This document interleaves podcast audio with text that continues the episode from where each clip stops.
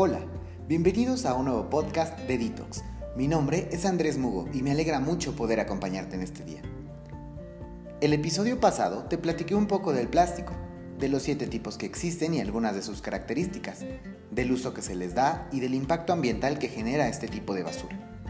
Si aún no lo escuchas, puedes encontrarlo en varias plataformas como Spotify, Google Podcast, Overcast, Radio Public o puedes encontrar el link en nuestras redes sociales. En Facebook estamos como arroba detox.mx1 y en Instagram arroba detox.mx. El día de hoy platicaremos sobre algunas ideas y opciones para eliminar el uso de productos plásticos de un solo uso en nuestra vida diaria. Considero que primero debemos de comprender qué es lo que está sucediendo y cuánto daño estamos causando con nuestras acciones. Porque a decir verdad, muy pocas personas tenemos la conciencia de lo que le estamos haciendo al medio ambiente. La solución parece fácil, pero nos cuesta trabajo porque no le hemos dado la importancia suficiente a esta problemática y no habíamos pensado en hacer algo para evitar esta situación. O quizás, nunca imaginamos que a estas alturas de la vida las cosas serían como son. ¿Te habías imaginado que en pleno 2020 estaríamos atravesando una situación como esta? Cuando era pequeño, yo pensaba que nuestro futuro sería como en la caricatura de los supersónicos, con carros voladores, robots, diversión y muchas cosas nuevas. Pero así como vamos, creo que vamos a terminar haciendo realidad la película de Wally de Disney. ¿Te acuerdas de ella? Es una película en la que los humanos tuvieron que huir del planeta por tanta contaminación y basura. La realidad es que el cambio individual puede generar un movimiento colectivo y ayudar a combatir con esta gran problemática. La clave radica en comprometernos y no ceder ante las facilidades que hoy tenemos para lograr hacer un verdadero cambio. Con actividades cotidianas muy sencillas como eliminar el uso de plásticos o separar la basura. Pero sabemos que es difícil dejar de consumir plásticos de un día para otro porque, desafortunadamente, los plásticos ya son parte de nuestro día a día. Pero hay algo con lo que sí podemos empezar, y eso es reciclando. No te vayas, en un momento regresamos.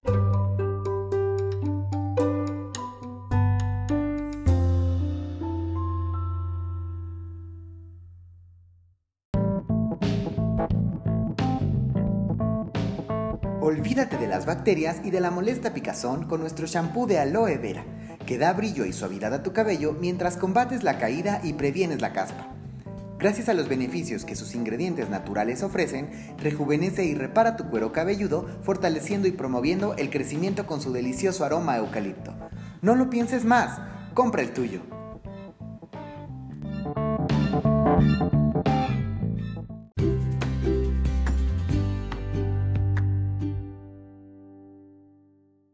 Ya estamos de regreso.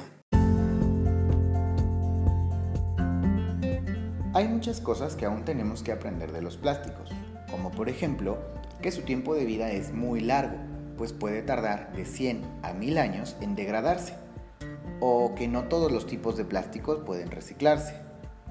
En México, este tipo de basura es uno de los mayores contaminantes de nuestra sociedad ya que generan alrededor de 8 millones de toneladas al año de desperdicios, y de esto, solo el 32% se recicla. Esto pasa debido a que la composición y el uso del plástico no es igual en todos los productos en los que se utiliza. Como lo mencioné en el episodio pasado, existen miles de plásticos, pero estos se clasifican en 7 tipos diferentes, que de acuerdo con sus características, usos y composiciones, cuando se convierten en basura, algunos son más difíciles de reciclar que otros. Por ejemplo, no es posible reciclar los plásticos que están mezclados con otro material como pegamento o metales porque es muy difícil separarlos. Tampoco es posible reciclar algunos plásticos de colores porque los pigmentos podrían dañar las máquinas y si de por sí tenemos pocas, imagínate si se averían. Hay otros tipos de plástico como el PVC que es comúnmente utilizado en tuberías que desprenden partículas tóxicas. por lo que no es un material apto para ser reutilizado ni para ser quemado. Entonces, imagínate, con todas estas restricciones, más la falta de cultura del ambiente, más la falta de la infraestructura en México, más todos los factores externos que hacen que más del 90% de los plásticos en el mundo nunca pasen por un proceso de reciclaje, ¿a dónde crees que va todo el plástico que no se recicla? La respuesta es obvia, ¿no? Y creo que todos la sabemos. La gran mayoría va a los océanos, es decir, al hábitat y al ecosistema de miles de millones de animales que viven ahí y es la causa de las muertes de más de 100.000 mamíferos cada año. Otra parte de estos va al aire que respiramos, ya que algunos de los desechos que no pueden reciclarse son incinerados, lo que provoca que el aire se contamine con micropartículas que son dañinas para nuestros pulmones. En la Tierra, los desechos de microplástico son ingeridos. Adivina por quién. Por las lombrices provocando una afectación en el aporte nutrimental que brindan a la tierra, haciendo que limite el crecimiento de plantas y cosechas. En pocas palabras, haciendo el suelo infértil. Síguenos en nuestras redes sociales, en Facebook arroba detox.mx1 y en Instagram arroba detox.mx o envíanos tus comentarios por WhatsApp al 55 2901 0384. 55 2901 0384. Existen un sinfín de ideas divertidas y muy prácticas que podemos llevar a cabo para reciclar. Pero antes que otra cosa, ¿conoces la clasificación de colores del reciclaje? ¿Y no lo sabes? No te preocupes, en un momento lo sabrás. Los contenedores de basura se clasifican por seis colores diferentes y por el tipo de desechos que se pueden depositar en ellos.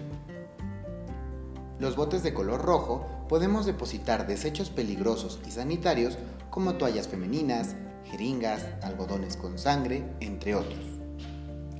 En los botes color azul se depositan los desechos de papel, cartón, periódico o revistas. Los contenedores verdes son para botellas y pedazos de vidrio, mientras que los amarillos son para latas, envases de unicel para alimentos o bebidas. Existen otros botes color naranja en donde se debe depositar huesos, restos de comida y desechos orgánicos. Y por último, encontramos los contenedores grises o negros, en donde podemos desechar todo lo que sea biodegradable. Si en tu casa, fraccionamiento, residencial o colonia no tienen botes separados, saca tu artista interior, pinta tus botes y comienza a hacer la diferencia.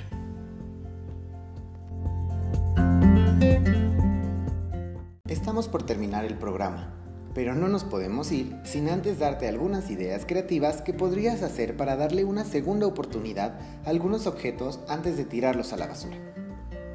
Algunos desechos, como los botes de detergente, las latas de café, los botes de leche o las botellas de vidrio, pueden convertirse en un hermoso organizador para poner tus plumas, o en un especiero para tu cocina, o quizás en una maceta para tus plantas.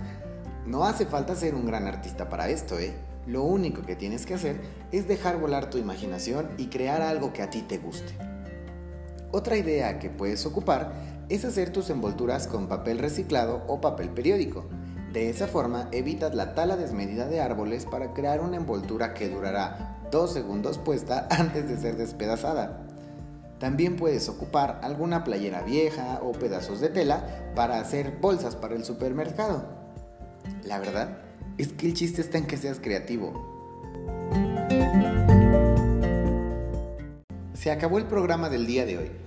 Pero si te gustó nuestro podcast, dale clic en favoritos para que lo escuches las veces que quieras y compártelo con tus amigos, conocidos, familiares o con quien tú quieras. Te dejamos con esta pregunta. ¿Qué otras cosas divertidas podrías hacer para reciclar? Déjanos tus comentarios en nuestras redes sociales y si haces alguna de estas ideas, no olvides etiquetarnos en tus fotos. Te deseo lo mejor, hoy y siempre, y nos escuchamos en la próxima. Detox, eco-friendly, natural.